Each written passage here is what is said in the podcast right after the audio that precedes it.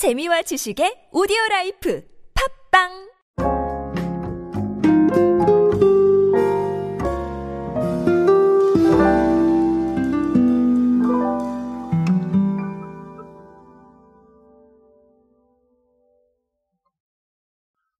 우리가 디저트라는 단어로 어, 접하고 있는 것들은 생각보다 굉장히 다양합니다.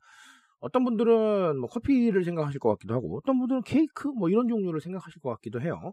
자 그만큼 굉장히 다양한 어, 분야가 있는데 뭐 저는 사실 과자도 디저트의 일종이 아닌가라는 생각을 어, 할 때가 있습니다. 왜냐하면 음, 밥 먹고 나서 먹을 때가 많거든요. 자 그래서 살이 찌나 봅니다. 자 어쨌든간 어, 그런 상황인데 음, 최근에 초코파이가 조금 재미난 사례를 하나 내놨어요. 저는 요거가 나온 지가 조금 되긴 했는데 어, 그럼에도 불구하고 시장 반응이 조금 궁금했습니다. SNS나 이런 데서 어떤 반응이 있나가 좀 궁금해서 조금 킵해뒀었는데 어, 이제 한번 꺼내보려고 합니다. 어, 초코파이가 프리미엄 디저트로 돌아왔습니다. 이게 무슨 얘기인지 한번 알아볼 수 있도록 하겠습니다. 안녕하세요 여러분 노준영입니다. 마케팅에 도움되는 트렌드 이야기 그리고 동시대를 살아가신 여러분들께서 꼭 아셔야 할 트렌드 이야기 제가 전해드리고 있습니다. 강연 및 마케팅 컨설팅 문의는 언제든 하단에 있는 이메일로 부탁드립니다. 자, 초코파이가요. 초코파이 하우스를 내놨습니다. 자, 요거 상온 디저트거든요. 그런데 이게 사실은 뭐 완전한 신제품은 아니에요. 왜냐하면 2017년에 어, 나왔었거든요. 그래서 그 당시에 어, 상당히 좀 인기가 좋았습니다. 어, 줄 서서 사 먹는 초코파이 요렇게 인기도 있었고요. 자, 그런 상황이었는데 사실 그 이후에는 왜 안 나왔었는지까지는 정확하게 잘 모르겠어요. 솔직하게 말씀을 드리면. 예, 그래서 어쨌든 간 어, 상온에서도 유지가 될 수 있게 어, 계속해서 식감과 뭐 맛을 유지할 수 있도록 연구를 해왔다고 해요. 제가 봤을 때는 상온하고 뭐 그런 유통의 문제가 좀 있지 않았나라는 생각을 하는데 그걸 강조하는 거 봐서는 자 어쨌든간 어, 초코파이 하우스를 다시 출시를 했습니다. 자 요거 같은 경우는요 뭐 말하자면 굉장히 좀 프리미엄 디저트예요. 어, 예를 들면 패키지도 조금 좀 고급스럽게 만들고 그리고 이 맛에 대한 부분들 그리고 식감에 대한 부분들도 굉장히 좀 고급스러운 부분들을 강조를 했습니다. 자 그렇다면 조금 좀 희한하게 느끼시는 분들도 계실 거예요 분명히. 어떤 부분이냐면 아니 요즘 상황이 뭐 불황이라고 그러고 뭐 고물가라는데 갑자기 여기서 프리미엄이 왜 나와? 이렇게 생각을 하실 수도 있을 텐데요. 자 오늘 사실 이 소재를 가지고 온 게 그것 때문입니다 도대체 왜 그런 걸까라는 이런 부분들을 어, 생각을 해볼 수가 있겠죠.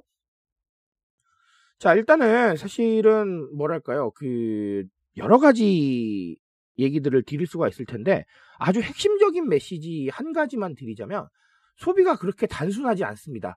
이게 무슨 말이냐면 우리가 가성비를 찾을 곳은 또 가성비를 찾는데 또 프리미엄이나 아니면 small luxury를 찾는 곳은 또 찾아요. 그러니까 개인의 소비 안에서도 굉장히 다양한 분화가 일어나고 있습니다.